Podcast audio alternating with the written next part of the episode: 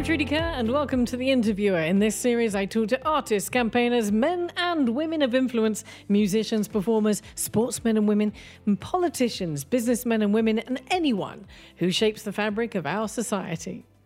After a long, long gap, I'm thrilled to be joined today by one lady who is making her fourth appearance on The Interviewer, a teacher, an influencer, a lover of all things edible, and also just downright gorgeous.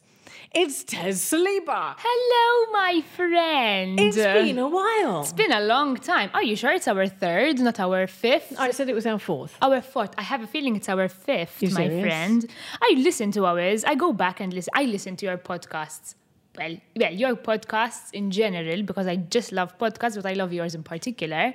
And I listen to ours from time to time, just to refresh my memory on the garbage we say from time to time. Well, you say garbage, but you actually, on the last podcast ah. that we did, That was a really good podcast. had a very powerful podcast. And when that went out onto Campus FM, which I had forgotten was going to happen, I had a lot of people get in touch with me asking me about that podcast because you were talking about body image and you were also Yes. talking about another About mental health as yeah, well of and- social issues. Well, you asked a couple of very good questions. That's how I got into it. Um, That's what I do. yeah, so the interview area now and all of that. Um, but uh, it's a it's a, a topic of conversation I'm genuinely interested in, and um, I will always talk about it to anybody who would who is willing to listen. And I want to see more of it on social media. I want to see a lot more um, conversation about body image and promoting the natural body image and accepting that we have our flaws, that we have cellulites, that we have stretch marks. You know, we should be embracing this. So. I think we should. And I think since we have had that podcast, I've become much more aware, Aware. of what is out there. And I think a lot of people have become a lot more aware of what is out there. And also, you said something in that podcast which has stuck with me, and I try to of act the on. unfollowing for sure. I'm tr- I try to act on it, but not only that, I've spoken about it in subsequent post podcasts quite a number of times. Is that if something is not positive for your mental health, it's not beneficial. Unfollow. Unfollow. Unfollow hundred percent. Unfollow. Just get it out there, and that's what I've been doing. Anything that is toxic, you should eliminate.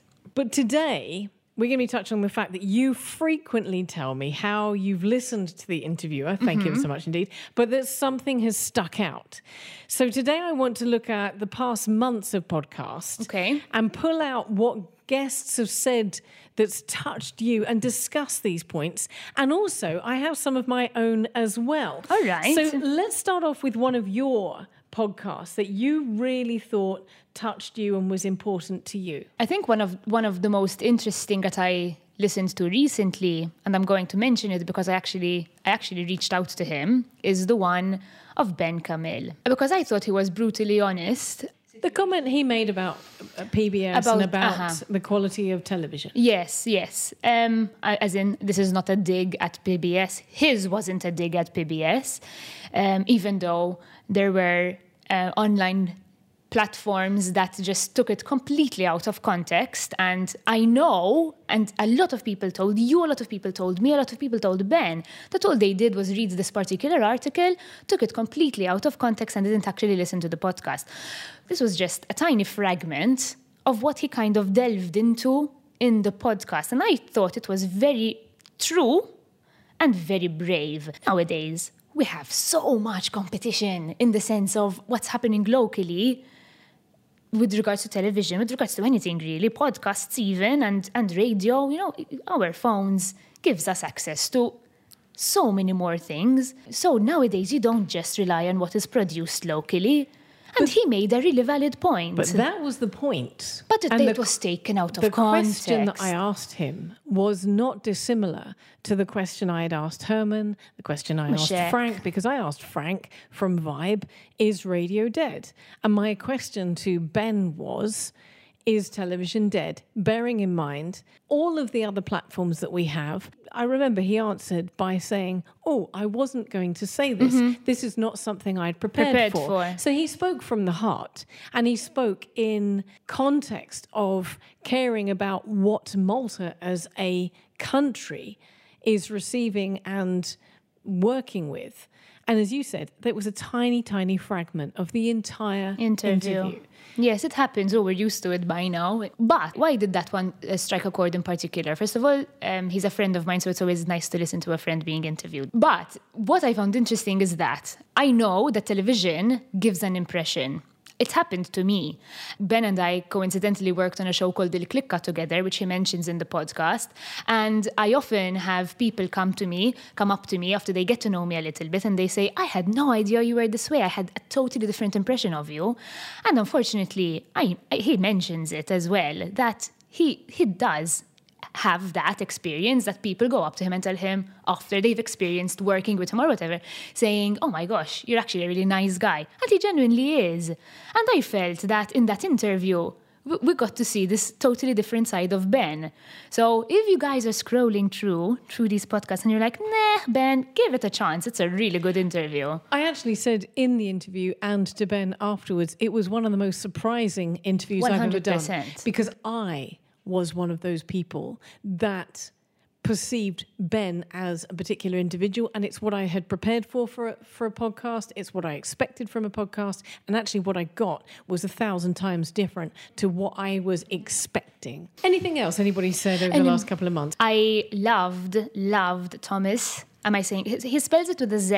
Do you say it's Thomas or Oh, Thomas? This is a really recent one. This is Thomas. This is the the, the You say it- tattoo okay. artist. It was absolutely amazing. First of all, I was completely moved by the fact that he was having a conversation outside, having a cigarette with a colleague, and they asked him if you had to do anything, if you had to do it all over again, would you do it in the same way, or what would you change? And that was the the changing factor for him. That was the the motivator to be like, okay.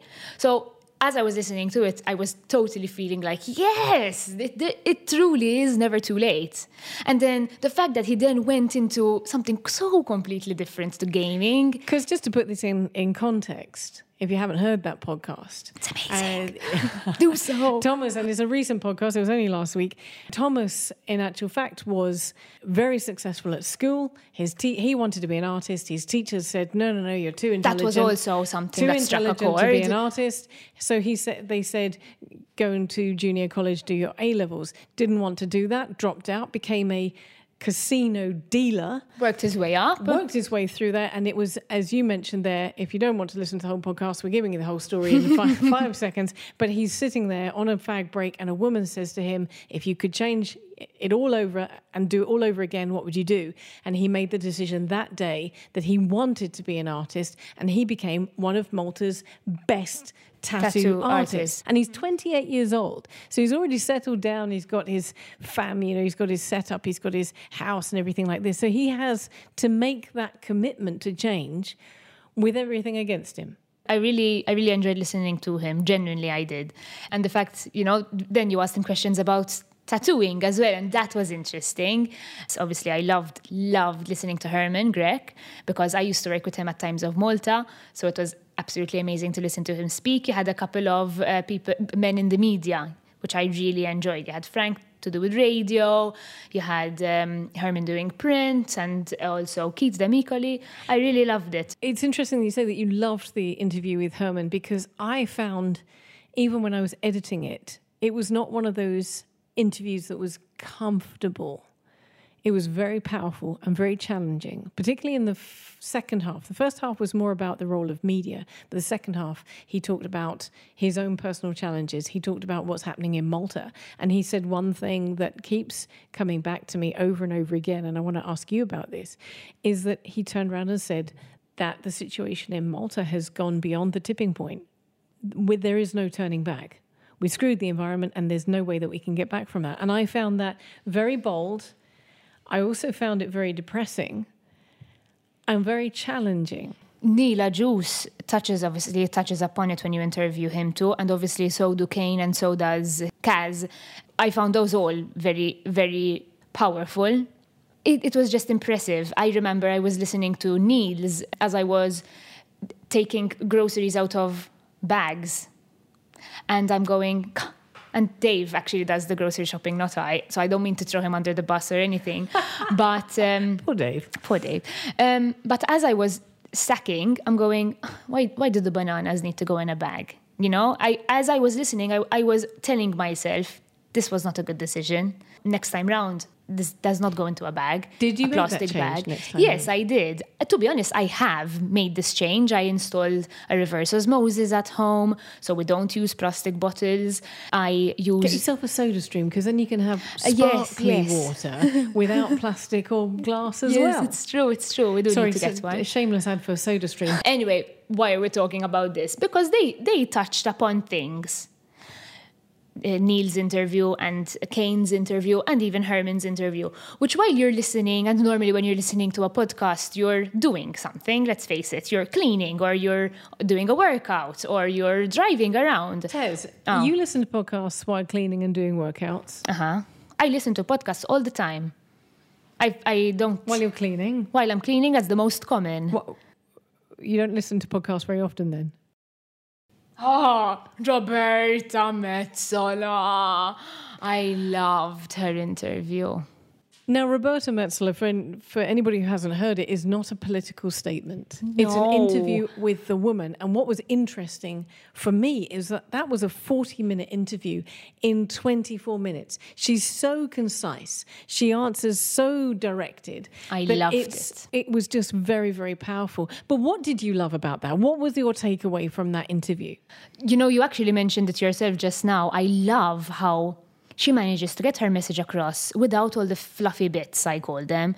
You know, she doesn't have the fancy, she has fancy words. She's very well read, you know, she's got, she's very articulate. Don't, this is not what I mean, but she gets her, mes- me- her message across literally without all the garbage around it. And I find that so interesting to listen to because it's not, first of all, kudos to you. And I don't think she gave you much work to do, but you did take out all I the. did, no, I did one minute of editing on that. I can imagine.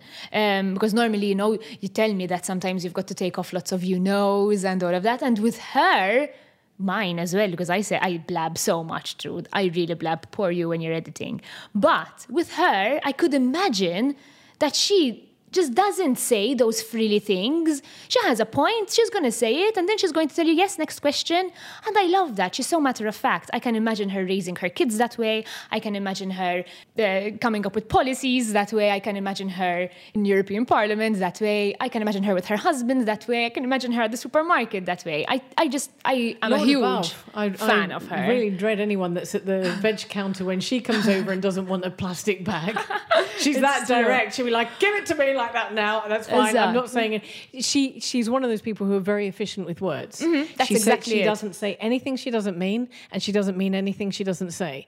And I think that that directness, as I said, one minute of editing with that, and I was very pleased to be able to do that. One of the things that surprised me as well is that never in that interview was the word Labour or nationalist Not at all. ever mentioned. It's so not a political piece. So not a political piece. And I can imagine that for some what for whatever reason people may look at the podcast and be like, no, I'm not gonna go into that one. But it's really not that kind of interview. Really not that kind of interview. Shall I tell you the interview that has been outstandingly the most popular interview? Go on. Have a guess. Go on, have a guess. The one that's had the Of most. Keith. Demicoli. Keith Demicoli. For sure. That was well timed, Madam Kerr, as well. Yes. I liked that about you. I had a little bit of insider information on that one. but that has been, to date, the most listened to podcast with over a thousand listens. I'm bit the way jealous, through. huh? Right the way through. Why, you've listened to that podcast, why do you think that that would be such an amazing interview piece, apart First from of- being well timed? First of all, let's call a spade a spade. The public does love Keith Demicoli. That automatically, when, when there But why? because he's Keith Demicoli, you can't not love him. You you genuinely can't not love Keith Demicoli. It is impossible. He is the most humble, down to earth, organized, and professional human being you will ever meet. He is he just ticks all the right boxes. Such a lovely human being. And we got used to him entertaining us to a certain extent and informing us every evening on the news. He was part of your home. He was part of our home, literally. You know, all of a sudden, he's no longer there. So, and you kind of grow up with him. When I met him, uh, the very when I physically met him the very first time, I was I was starstruck because I was like, oh my god, it's Keith Demicoli, you know. He's he, and it was hilarious because then I worked with him. We ran the half marathon together, and I'm like, oh my god, it's Keith Demicoli. And then you get to know him, you know, and you're like, okay, okay, he is Keith Demicoli, but now he's just Keith. But he's such a nice guy. And he was so honest again. I, as you can tell, because this is something I'm, I'm repeating constantly when you're telling me, like, what did you like? What did you like? I like people who are honest. And I think the beauty of a podcast and the atmosphere that you create, so this is also kudos to you, is that because it's just two people in a studio, just in front of a microphone without cameras and all of that, you can really be honest, which is how I felt comfortable to talk about my body situation and how I felt comfortable talking about my mental health situation. I think that's also the beauty of the nature of a podcast as well. I really enjoyed it. I really enjoyed him talking about how he went into it, how he got into journalism, and how he needed after a good couple of years to take a step back and do something different. It happens, just like it happened to to Thomas. You know, he needed he needed to 360 his life and do something completely different. What touched me is when he told the story of when he had been involved emotionally. The report that a lady had passed away. No, she hadn't passed away. She'd gone missing. Ah, yes, I remember. And this went on for a, a, number of weeks. They couldn't find her. And he became very emotionally involved in this story because he was reading this story every day. And when he got told unofficially that her body had been found and he announced it on air, it was not scripted, it was not part of the news bulletin, but he started the news bulletin by saying that her body had been found. And he got a good telling off. And he admits on the podcast it was a huge mistake because family members didn't know. And there he goes announcing it on national television. National television. And I thought that that was an incredibly honest and brave conversation to have.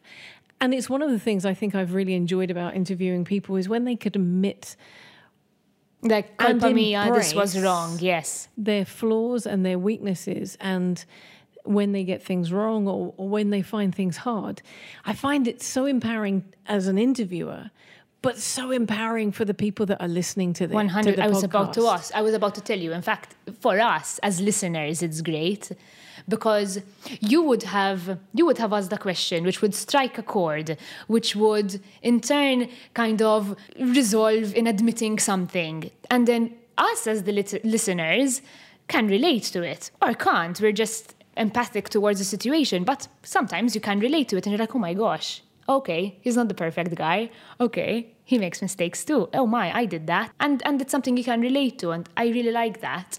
And it comes back to another podcast that I'm doing at the moment uh, with with them vintage and it's part of my uh, role as an interviewer. I'm interviewing for them, and I'm only interviewing women. But there's a lot of conversations that are going on on that podcast over on Spotify uh, it's called Empowered, where I'm talking to women and they're doing the same thing that you did. They're talking about subjects that we don't talk about. They're talking about things that, whether it be the struggles with motherhood or whether it be body image. You know, we, you're not the only person that talked about body image. I had Brooke talking about very brutally talking about her struggles with body image. And it comes down to a conversation that I've recently had that when you know that the, you are not on your own, and there are other people that feel like that, and when it comes down to there are other people in the public eye that feel mm-hmm. like that, that changes the way that you see things.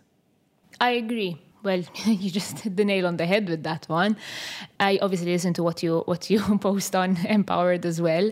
I'm I, am i am noticing that I'm mentioning mostly men when it comes to the interviewer. There are women on that one as on interviewer as well.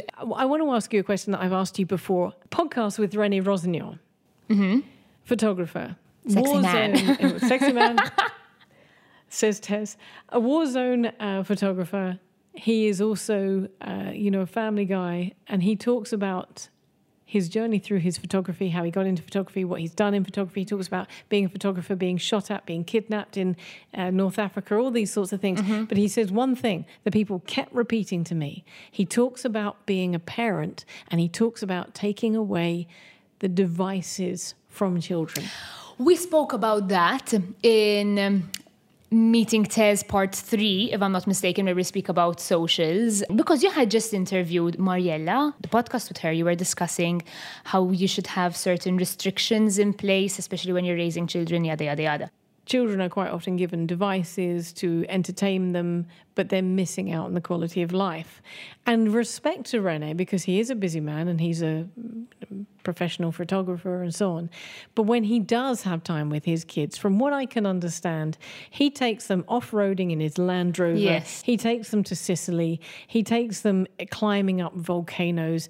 You know, I don't believe that Rene is the kind of guy that says that he'll do something and, then and does doesn't not. do it. Yes, and I can imagine myself being that kind of parent as well. You know, having a backpack and being like, "Okay, we're going here today." But that's the kind of person I am. I think, I think, I th- do think you do make an effort for your kids. I notice in my sister who absolutely hates the beach, but does make an effort for her kids because you know it's summer. The kids like to play at the beach, yada yada yada. But I do also think that it's it, it's the type of parent you are um, again, I, and I say this without, I'm not a parent, but I think the type of parent you are depends a lot on the type of person you are.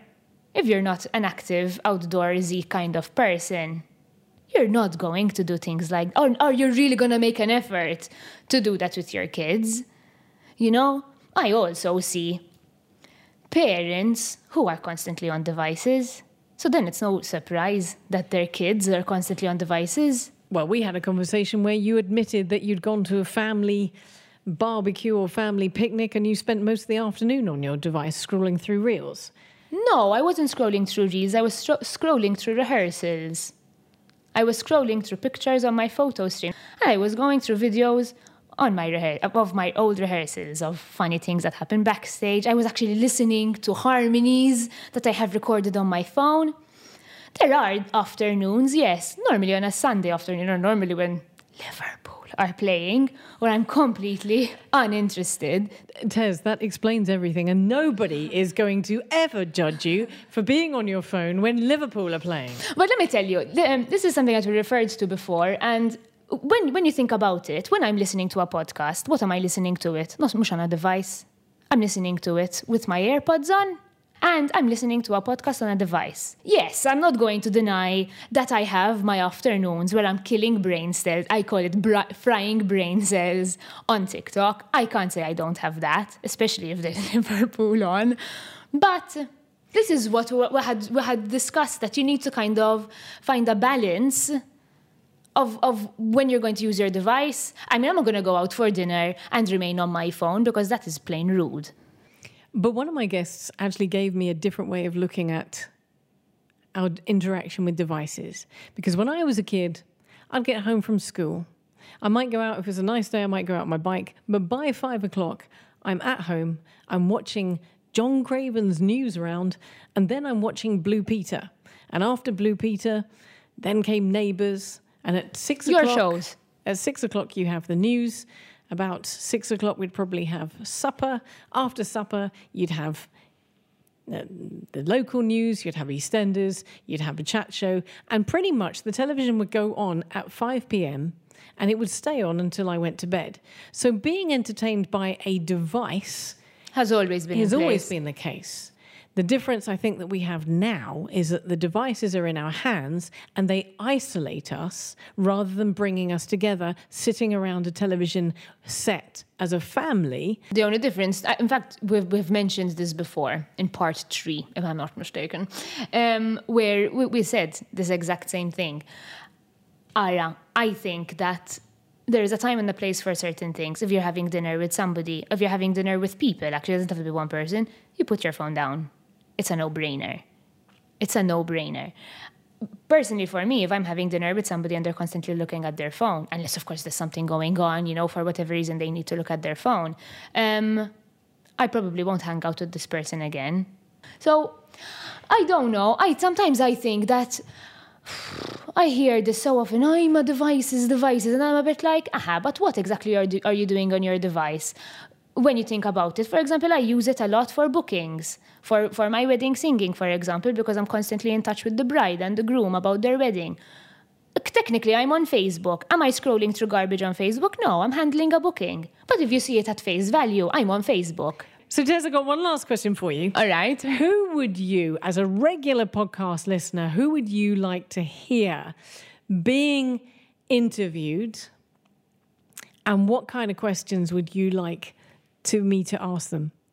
Well, I I really we mentioned Herman already, and I had suggested him to you, so that was really interesting. It, it was a tick off my list.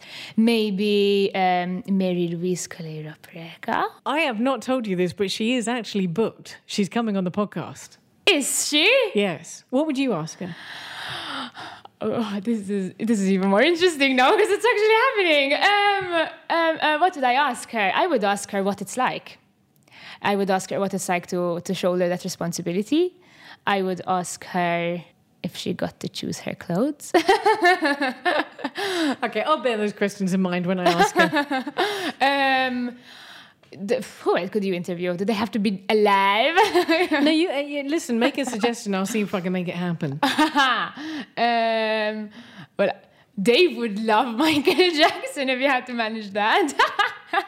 Note as Michael Jackson might be a tiny, tiny bit out of my reach. well, there's a whole debate there that he's still alive, so. Tell you what I do. You can tell Dave, I'll see if I can get Michael Jackson, I'll get that to happen. Yeah, that would be great. Listen, thank you so much for being on the podcast again. It's no always good to chat and catch up with you. It's always good to hear what you think. And also, I'm glad to hear that you're enjoying the, the podcast. But kudos not to me, kudos to every single guest who's been on the show.